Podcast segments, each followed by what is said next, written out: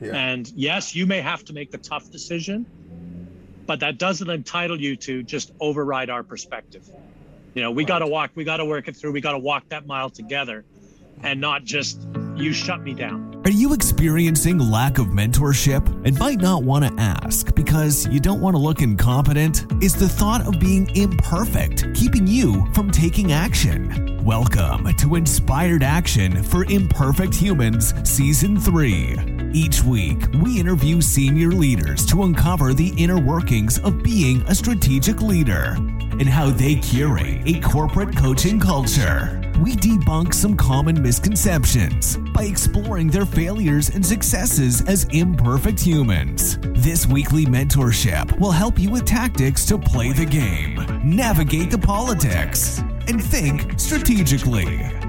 From the heart of Calgary, Canada, here's your host, award winning coach, Kyle Kalloo. Well, there you have it, everyone. Welcome to another exciting week. I have the infamous uh, Damian Mills here uh, from uh, JLL. He knows he's infamous. Don't laugh yet. Wait, wait until I get into it, Damian. Um, Damian is the executive vice president of JLL. For those who may not know, Jones Lang LaSalle's um, here in Calgary. However, this is an international company, and he leads the office practice group in Calgary. Here, he's he has been working with Calgary for probably the most what past 30 years or so, where the bulk of his practice is around tenant representation, where he um, advises large corporate or corporate uh, users on official um, and effective ways to real estate strategy, which I really feel a lot of people are not as strategic as they should be. And I know Damien works in that space where he really helps them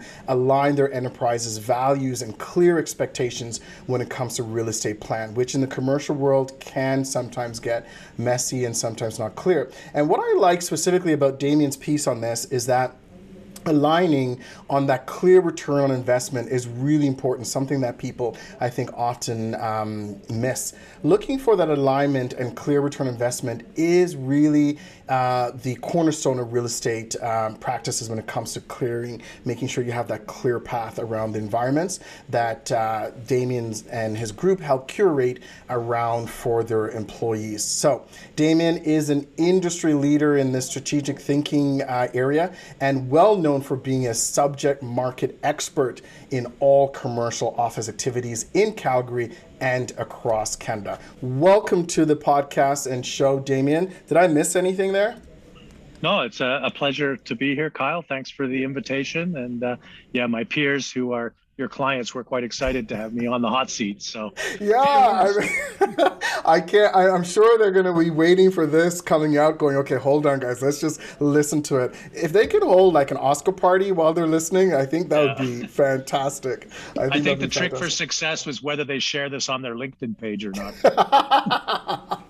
I like that. I like that. I think there's one or two I, I could see doing it for sure. For sure. So, Damien, you know, when we talk about, you know, inspired action for imperfect humans, a lot of people have this perception that as a senior leader, we've got it easy.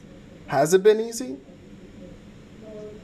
Uh, no, no. I, I think uh, the sleepless nights, the scars, um, you know, these these are wrink these wrinkles are a roadmap of what not to do, what not what to do. Well, well, we'll get into that. Did you like? What was your thought? You know, being younger, starting out. You know, when you thought of leadership, like what what did you think it was? You know, I've been ex- uh, accused in my career of my standard mo is begging for forgiveness not asking for permission and so in, in, the early part of my career leadership was something i took or you were given mm-hmm. and you just drove mm-hmm. and uh, i think that is probably the land the biggest landmine i throw in self in front of myself is that idea that leadership is somehow entitlement to be right. there and i think uh, you know when you step on that landmine for the first time and you realize oops that's not really what it's about yeah. So, there, you know, with that, you know, you're actually leading into some pieces that I'm always curious about, which I think sometimes people feel there's no failure, right? Because I know, you know, when we think about the emerging leaders out there, either people who are new to leadership or people who want to take their leadership to the next level, there is that fear of failure that kind of comes up, right? And, you know, like you just said, you got to step on some landmines to realize that, oh, okay, maybe there's a different way. Even if you've mastered the begging for forgiveness versus permission. Like, what has been some of those failures for you, if you could uh, remember or maybe share with us? Well, I, I want to just speak to very specifically fear of failure. It cannot be a roadblock. You know, I think I think if you if I look at the best leaders that I've had the good fortune of working with, uh, they're not afraid of failure. You know, failure are those scars that teach you how to do it better. And so failure is not failure. You know, failure is did I execute correctly or did I investigate correctly? Mm-hmm. Um, I think the biggest failure in my career as a leader is that assumption that I must be right. Mm-hmm. And my failure was perspective. My failure was understanding not only how my perspective might be flawed from lack of information, lack right. of digging, but also I got to walk a mile in someone else's shoes. So the mm. as a leader, I think the, the biggest failures I had was where I neglected to empathize with those that are along for the ride with me. And all of a sudden, those that you think are there propping you up, holding the ladder for you, um, actually are going, Whoa, no, no, I'm not holding that ladder. you invented that problem, you fix it. Um, so I, I think that that probably is in my career was with that very much drive, intimidating personality, drive forward, and just fail to really understand how dynamic perspective is, understand opposing point of views, evaluate those. You know, even if you have to evaluate them quickly, don't overlook them. You know, there is not one, there's never one story. There's a reason there's multiple stories and multiple paths, and you better explore them. You might you might pick one that's, you know, got reasons, but you, you probably should do the risk reward analysis of those other ones. Right. It might have taken you on a different left turn. Now, that's interesting, Damien, because I think you and I have quite a few things in common when it talks about our drive, right? And I think sometimes people may, at least that's the feedback I've received, right? There's times where they say, you know, Kyle, you're ready to go so fast and moving so fast that you forgot that we're behind here, like we're, we're still waiting. And it's not because I didn't feel that they they didn't provide any value. It's just because I'm so motivated by drive and, and direction and results that sometimes that needs to happen. And so what I like that you said is there's moments where you kind of have to, you know, take that step and recognize and empathize. I think it was a word you used to say, okay, well, where are they? Are they ready for this drive, or did I get all the information? Because there's times where, you know, I, I know this is going to be a big secret and surprise to you. You know, I have acted on probably half the information, right? I may not have the full information. And so I made those decisions. And so, you know, and how do you stay mindful of that though, that you're able to slow down enough to, you know, kind of empathize with these folks that may still not be there yet, you know, to ready to take, you know, the next step? When your DNA is being creative, and I like to think myself as being someone creative in the space that I'm in, one of the problems is being creative and then labeling on the assumption I thought it, I must be right, drive forward. Right. Um, you know, like there's many tables that don't sit straight because they they measured once and cut. and that old adage of maybe I should measure twice. So before right. I before I just assume and drive forward, maybe I better test those assumptions and and I think as a leader being able to test assumptions on those that are with you um, in the race with you.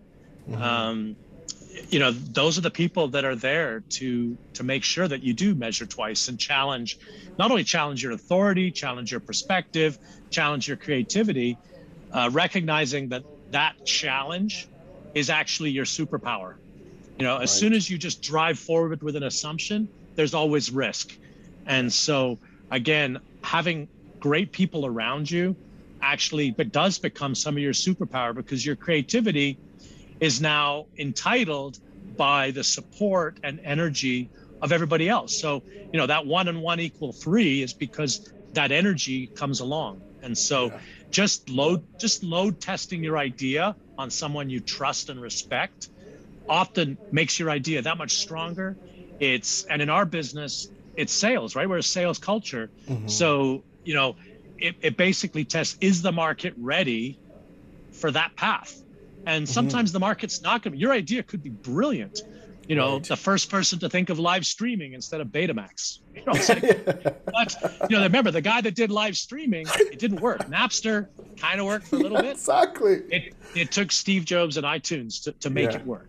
you know so you don't have to be first. Maybe you do have to catch up with platform mm-hmm. and tools and everything so that when your idea comes forward it's much more robust. So i think that's probably a big part of that.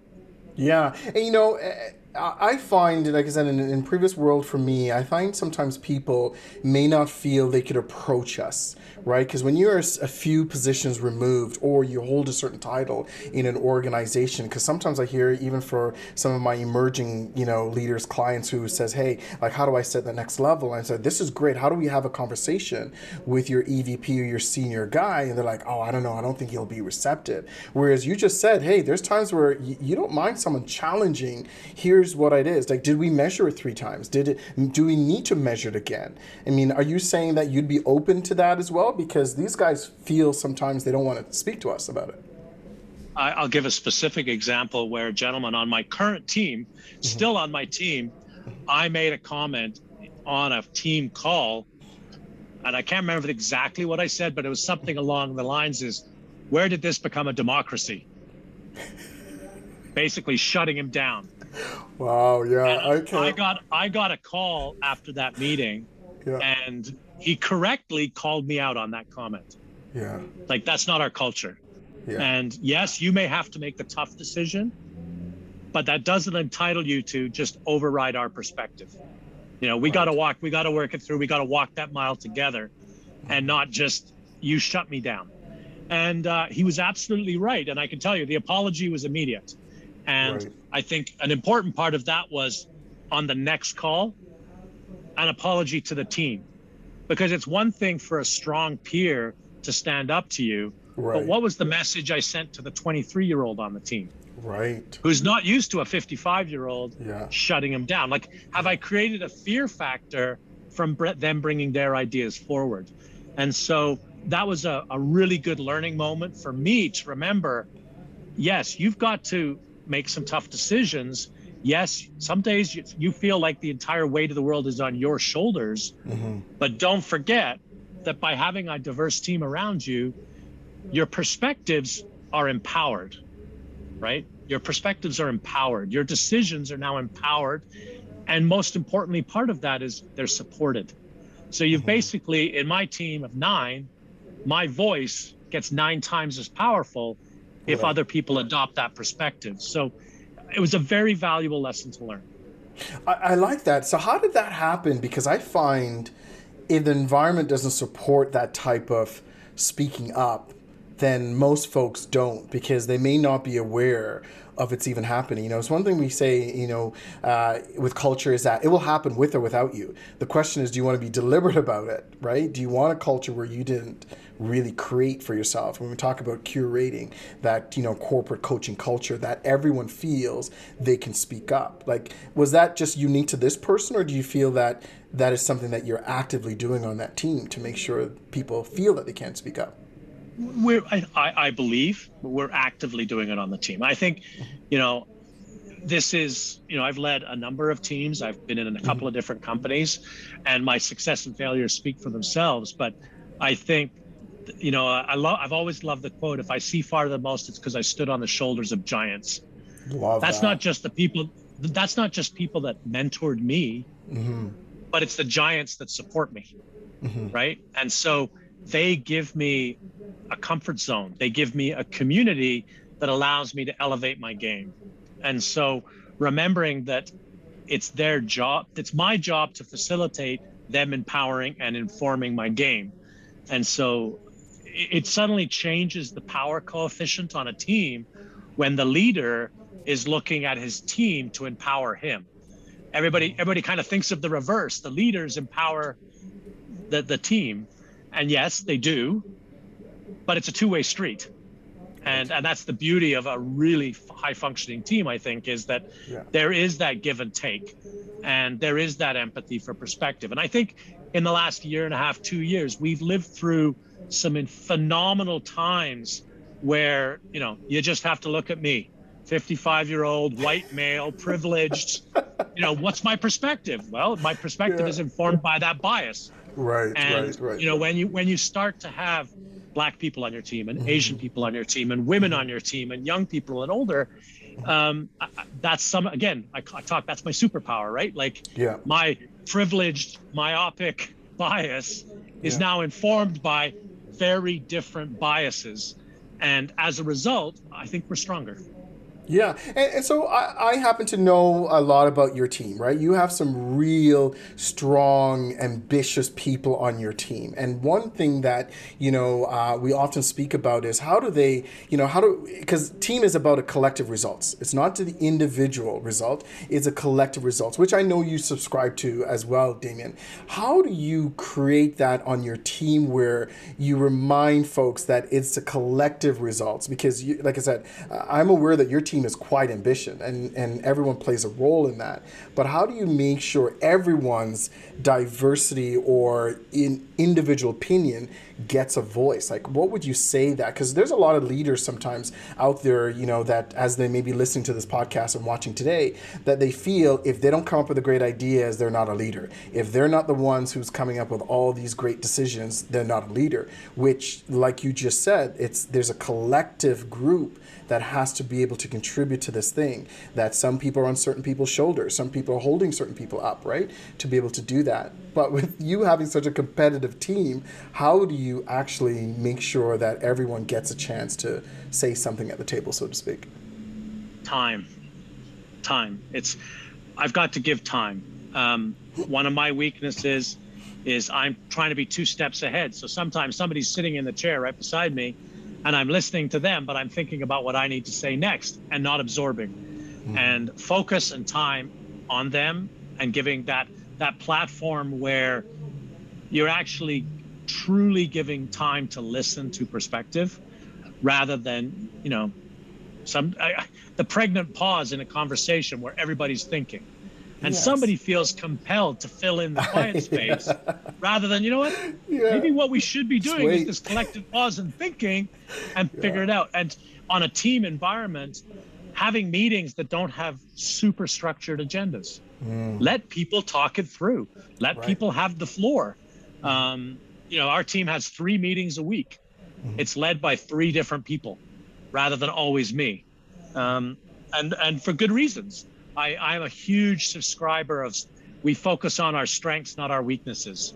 Oh, and if we're God. weak, if we're weak in an area, then let's bring in someone that's strong in that area. And it's like, you know, now discover your strengths is not it's old news, but in my mind, it's a cornerstone of my evolution as a leader was starting to realize like, let's be clear, there's a lot of things I'm not very good at. Mm-hmm. And I could spend an awful lot of energy trying to get better at it, or I can go and bring a team member on that just fills that void. And, you know, uh, where they say opposites attract, well, sometimes yeah. it's, you know, you're really creating, bringing those two poles together so you become a very big positive force. So um, to me, that's giving them the space, making sure you're, you're respectful of your own weaknesses enough mm-hmm. to vocalize them, share them, so that your teammates can vocalize and share those because there's a fear factor mm-hmm. when they're they're the junior. Um, right. And then as a team, look at okay, well, how do we take these and become the power couple um, as a result? Damien, thank you for saying that piece about the strengths because I can't tell you how many leaders I've worked with I've had to untrain them on this whole thing that we have to be this well-rounded minimum weaknesses all that like we have to be so good at our weaknesses. And i'm like why? I mean, and and here's the thing. Even in recruiting we've set it up to fail by telling someone, you know, uh, tell me about your weaknesses. What's your weakness? I remember it's been a while I've had to interview for a job, but, you know, I remember when I used to and they would ask me that question. You know what I'd say to them, Damien? I said, vanilla cake. That's my weakness. It is vanilla cake. I don't know. What is it? And they're like, no, I mean, I said, you're not hiring me for my weaknesses. You're hiring me for my strengths. You want me to bring this to the table, right? Because if I'm weak on it, I'm sure you could hire someone else to be at that. And so when you said that piece around maybe being mindful of it and vocalizing it, because you may not know, there's a guy on your team that loves spreadsheets and he could be in spreadsheets all day, right? Where I could sit down and says, okay, can you put this in a spreadsheet? Like I don't need to go be a master in spreadsheets. There may be someone on the team that has that strength that they want to be able to tap into. So thank you for finally saying that because I think a lot of leaders feel that everybody on their team needs to have have this 100% well-roundedness which doesn't make sense i would add one critical comment we all hear the story mm-hmm. millennials are a problem because of this entitled generation right i would go so far as to say leaders are a problem because they feel entitled yes. and i think as soon as you feel entitled that's that's the biggest landmine that yeah. you're going to step on somewhere somehow yeah. you may dodge it you may avoid it but somewhere that is going to blow you up. And uh, I think I use the expression "master of nothing, servant to all." Yeah, um, love that. Yeah. That's that's the style. I I, I really yeah. think, and let's let's be clear, yeah. that's the style. Nearing the end of my 30-year career, it sure as hell wasn't the style in the first 10 years. I became a partner in a firm at 31, so I was I was given the mantle of given the mantle of leader at 31. My failings, my real failings were in assuming that I was entitled to that right. somehow. And I can assure you, my I'm 31 years old. My experience hasn't entitled me to that. My my moving the needle or the Richter scale in yeah. commercial leasing in Calgary didn't entitle me to that. So what actually entitled me to that?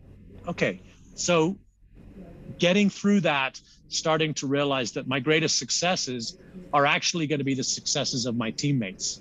Mm-hmm. That I then get I get the praise because hey, look what your team did. Right. It's like those accolades are are awesome. It builds your mm-hmm. ego. Mm-hmm. But let's be clear, you didn't get there by yourself. Right. I love that. I mean, you what you just discussed there was a question I had for you, which is about the silver lining of some of those failures, and I think you just really you know hit it home there by saying, hey, it's a combination of all these things because sometimes our entitlement as a leader, we think we're entitled to all these things that may not necessarily be true. Um, so, just a couple final questions here, Damien, as we kind of wrap up. You know, with everything that we've kind of chatted about today, what would you say is um, uh, a challenge right now for you and your leadership? Um, well, proximity. you know, I miss, I, I, miss, I miss having people in the office. I miss having people around me. Um, you know, I, I get energy from the from team, them. and it's hard to do that in the virtual space. So, you know, I'm hoping that's very much a, a small piece of time that we're all going to get over. Mm. But uh, get generally, it's that's probably um, the biggest barrier. You know, everybody's dealing with an economy that's shrunk in an enormous amount. And so, as someone that tries to wear the mantle for the pain and suffering of a team, mm-hmm. um, it, it, some days it feels like a, a load to carry. But uh, yeah. again, you surround yourself with good people, the energy comes back very quickly um, and stuff. And I, I think uh, there's a quote that I'll share, but it's all about mm-hmm. um, the foundational aspirations of teams. And Andre Agassi once said, icing sucks if you don't have cake. And so that foundational stuff is is so critical. So as we go to look at this isolation period, this virtual world where the human animal just can't come together and and participate, it's like let's bake a cake again. Let's not just let's not worry about the icing. Let's bake that cake again and make sure that we're doing something that is is sustaining and fulfilling and you know, it's just not the sugar high at the top yeah. of the cake.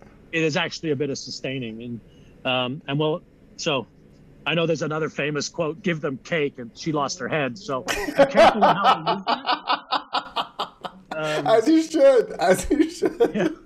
But I, I, I think it's it's a time we're in a time where fundamentals and that those foundational elements um, are critical and and my team knows this, and you you know some of them. Yeah. My my probably my biggest single sentiment to them, time and time again, is there are no shortcuts. No shortcuts. None. Yeah. There's no shortcuts, and that's that's sort of my mantra. It's we're gonna do we're gonna outperform because we're we're not taking shortcuts. Yeah, I love that. My, my follow question to you on that was what is one advice you would give, you know, an emerging leader, someone who really wants to up their leadership game? Would it still be that about no shortcuts, or is there something else you wanted to add to that? Um, well, no, I, I, think no shortcuts is a good adage, but I think mm-hmm. every year, every every time it it's your turn to evaluate, I I think you have to look at the foundation. Mm-hmm. You know, I think you have to look at you know, you can have a dream. You know, Thoreau said, if you built sandcastles in the sky, your work need not be lost. Now put a foundation underneath them. Right. And so, as someone that is creative, as someone that is always trying to push and push and push, understanding, take the time, look back. What are the foundation I'm putting? Like that teammate of mine that loves to do financials. Well, what are the foundations mm-hmm. that I'm challenging them to do? The other one that loves to have client engagement what are the foundational elements that that that he's got to do? So um, i think the biggest thing is be introspective mm-hmm. and always make sure that you're not getting so far ahead that you're failing on the foundations. And you know obviously we've gone through a period i, I use I'm, as you can tell i use a lot of quotes. Yeah. But you know in the middle of an earthquake is not a great time to build a house. And if if anything has been earthquake like in the world yes. of business and economics, COVID's been that. So trying to reset foundations as everything's doing this, not a great time. But don't forget that, okay, what are the foundational elements, those fundamentals that I do have to return to because they're fundamental for a reason. I can return to that safe platform and rebuild. And I can be ready for the next, you know, shaking. Yeah, I, I, love that. Damien, thank you so much. You know, uh, for those who are listening, you've heard some really great mentoring um, with uh, Damien Mills today as we talk about being mindful of, you know, time, right? Being mindful of your team, being mindful of those people who may be surrounding you, right? Understand that you cannot get there alone, right? And also having that perspective, right? That, you know, you may have a certain perspective of certain ways. However, as a collective team, each of us have perspective and it's worth sharing. We can't just be keeping that stuff to ourselves. It's worth sharing and being able to be able to do that. And then also you heard a little bit of some vulnerability that Damon alluded to when he talked about, you know, apologizing, right? Coming back and being mindful that there's other people on their team and based on a comment that he made and someone actually challenged that. And it's okay to have that challenge. It doesn't mean at the end of the day you're you're disagreeing with things. You're just challenging a thought or an action that's happening in the team, knowing that it's going to be collective. And so hearing that from the end of the day for you guys to be able to step into that, that would be really great. Did I miss anything in that quick summary there? No, it's great. Makes yeah, sense. Thanks for the, thanks for the yeah. time. Thank you so much, Damien. And for those folks who have not done already, please make sure you're subscribing, downloading to this podcast, sharing this, especially if you're from JLL. We need you to share this because people are going to want to hear the inner working of Damien Mills. And don't be afraid that doesn't always have to be begging for forgiveness. Sometimes you can engage in, in that asking of that uh, leadership perspective. So uh, until next time, thank you for joining. A pleasure having you guys listening. Uh, we have another exciting leader coming up next week. Take care. Thanks. There you have it. Thank you for listening. It's our goal to build a global community of inspired action takers, and we can only do that with your help. So, if you love Inspired Action for Imperfect Humans podcast, please leave us a review on your favorite podcasting app. Provide a rating, download, subscribe, and share us on your socials. New episodes every Tuesday. You've heard from us. Now, we want to hear from you. Keep the conversation going by joining our private Facebook group, Inspired Action for Imperfect Humans, or go to inspiredactionpodcast.ca and tell us what is the inspired action you took this week.